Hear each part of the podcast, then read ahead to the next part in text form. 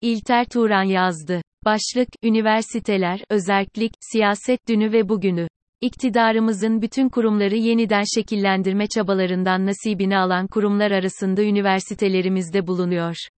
Üniversiteler analitik ve eleştirel düşüncenin merkezi olmaları nedeniyle hemen her iktidar tarafından rahatsız edici bulunmuşlardır. Ancak her iktidarın üniversiteye tepkisi aynı olmamıştır. Tek parti döneminde üniversitelerde diğer öğretim kurumları gibi, rejimin öngördüğü yöndeki toplumsal ve siyasal yenileşmenin öncüsü olmaları istenen kurumlar olarak değerlendirilmişlerdir.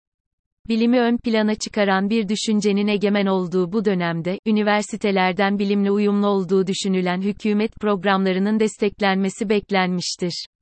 Bu bekleyiş belki yadırganmayabilir ama yine de üniversitelerin her yönüyle devletin öngördüğü değişime yandaş olması özleminin her türlü görüşe ev sahipliği yapma, tartışmaya sınır tanımama, kısacası tek düz olmama ilkesiyle bağdaşmadığı aşikardır. Nitekim, özellikle ikinci Dünya Savaşı döneminde, sol fikirlerin uğradığı büyük baskılar sonucu Türkiye'nin çok iyi yetişmiş ve profesyonel akademisyenliği konusunda tereddüt bulunmayan bazı kadroları yurt dışına kaybettiği hala hatırlardadır. Keza, Hitler Almanyası'nın düşünsel etkileri de üniversitelerde yandaş bulmuş, fikri bir baskı ortamı yaratmıştır. Savaş Hitler aleyhine dönünce, bu defa hükümet bu ideolojiye itibar edenlerden uzak durmaya başlamıştır. Siyasi rekabete geçilince üniversitelerin siyasetin baskısından kurtulacağı ümit edilmişse de sonuç hüsrandır.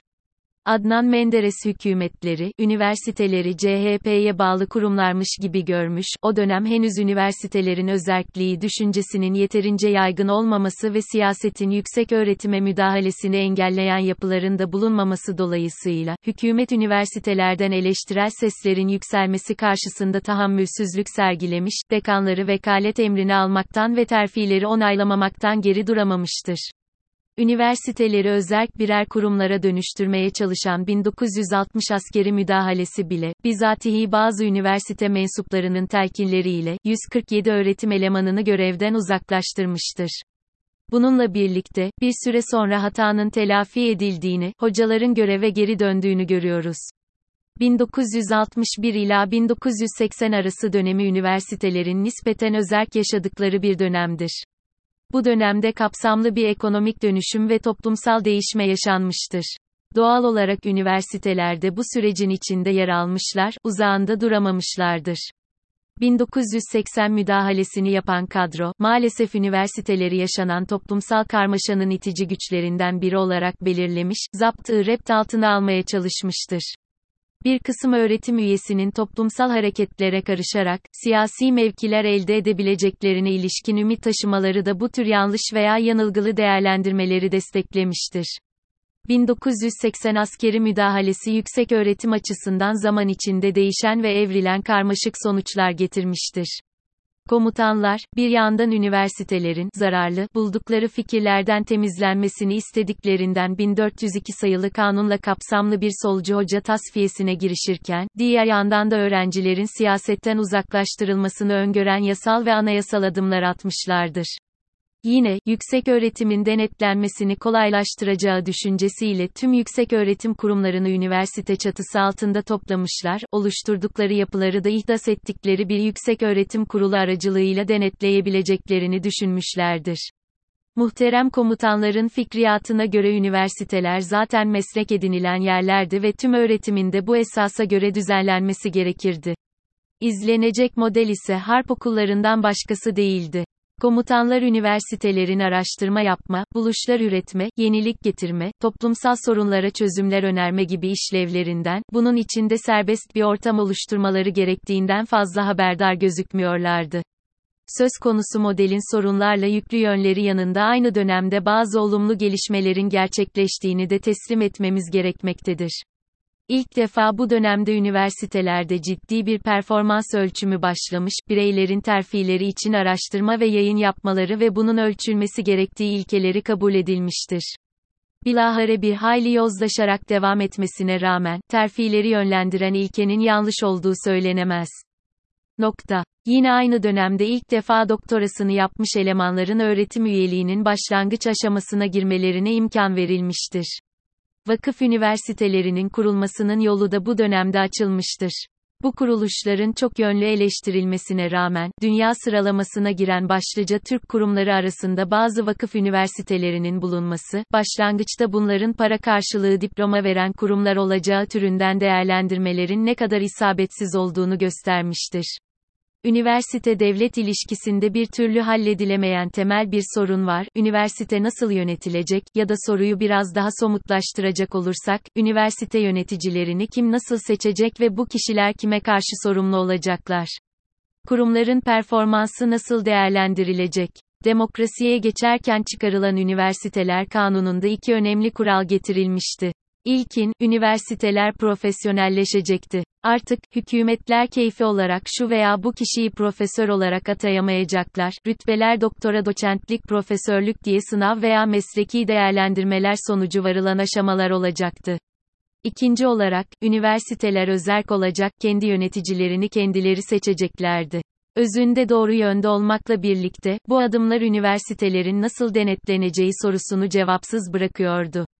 Denetim deyince, hemen akla siyasi müdahaleler gelmesin. Örneğin araştırma yapılıyor mu, terfiler akademik başarılara göre mi yapılıyor, hiçbir şey yapmayan kişiler terfi ettiriliyorlar mı?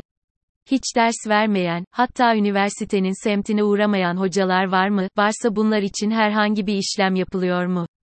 Ben bir süre 10 yıl hiç ders vermeyen bir hocası olan bir kürsüde çalıştım. Yurt dışına gidenler ne yapıyorlar? Akademik faaliyette mi bulunuyorlar, boş mu geziyorlar? Unutamıyorum, bir hukukçu meslektaş, her yıl Noel zamanı 4489 sayılı kanuna göre bilgi, görgü ve ihtisasını arttırmak için Londra'ya giderdi. Bu soruları ben soruyorum, fakat cevaplarının belli olduğunu zaten tahmin etmişsinizdir. Bir sürü tartışmalı işlem yapılırken, üniversitelerimiz özerk olduklarını söyleyerek kimsenin kendilerine karışmasını istemiyorlar, hatta mevcut özerkliğin yetmediğini, üniversitelerin mali bakımdan da özerk olmaları gerektiğini savunuyorlardı. Böylece işler denetimsiz yürüyor, bir dizi olumsuz olay da kamuoyuna yansıyordu. Üniversitelerin bu denetimden uzak yaklaşımını siyasi kadrolar nasıl karşılıyorlardı? Üniversiteler siyasilerin en önemli bekleyişlerine cevap verdikleri sürece onların yaklaşımları olumluydu. Siyasilerin desteğini almak için iki araç kullanılmaktaydı. İlkin, siyasiler artan nüfus ve sayısı her yıl artan lise mezunları karşısında üniversitenin daha çok öğrenci almasını istiyorlardı. Üniversiteler bu ihtiyaca cevap vermekte siyasilere yardımcı oluyorlar. Bir yandan kontenjanlarını aslında üniversitelerinin taşıyamayacağı boyutlara tırmandırarak hükümetlerin işlerini kolaylaştırıyorlar. Diğer yandan sorunlu görülen bilhassa sol temayüllü hocaların terfiinde zorluklar çıkararak kendilerinin de sol ile mücadele etmeye çalıştıkları izlenimini vermeye çalışıyorlardı. Bütün bu yaklaşımların sonucunda üniversiteler siyaset katında profesyonellikleriyle temayüz eden, kendi işlevlerini yerine getirirken dıştan müdahalelere kolektif tepki veren, kendi içindeki farklılıkları tabii karşılayan ve savunan, başka bir ifadeyle, kendi özelliklerini inşa eden ve koruyan bir meslek camiasına dönüşemediler. Üniversitelerin profesyonellikleri üzerine bina edilmiş özerk bir kimlik geliştirememeleri gelen iktidarların üniversiteye müdahalesini kolaylaştırdı. Her gelen siyasi kadro, üniversitede kendine yandaş adamlar buluyordu. Çoğu kurumda bunu frenleyecek bir üniversiter kimlik oluşmamıştı. 1980 sonrası önce askerler, ardından kurulan hükümetler, askeri müdahalenin açtığı yollardan ilerleyerek üniversitelere müdahalelerini yoğunlaştırdılar. Söz gelimi, bir dönem YÖK başkanları üniversitelerde, gericilere, nefes aldırılmamasını telkin ederken, daha sonraki yönetimler, ilericilere, fırsat tanınmamasını öngören siyasetler izlemeye gayret ettiler. Yine de hemen belirtelim, geçmişteki sorunlu yaklaşımlarına ve hükümetlerle ilişkilerinde yaşanan güçlüklere rağmen hiçbir dönemde siyaset üniversitelere bugünkü kadar aleni ve aktif müdahalede bulunmamıştır.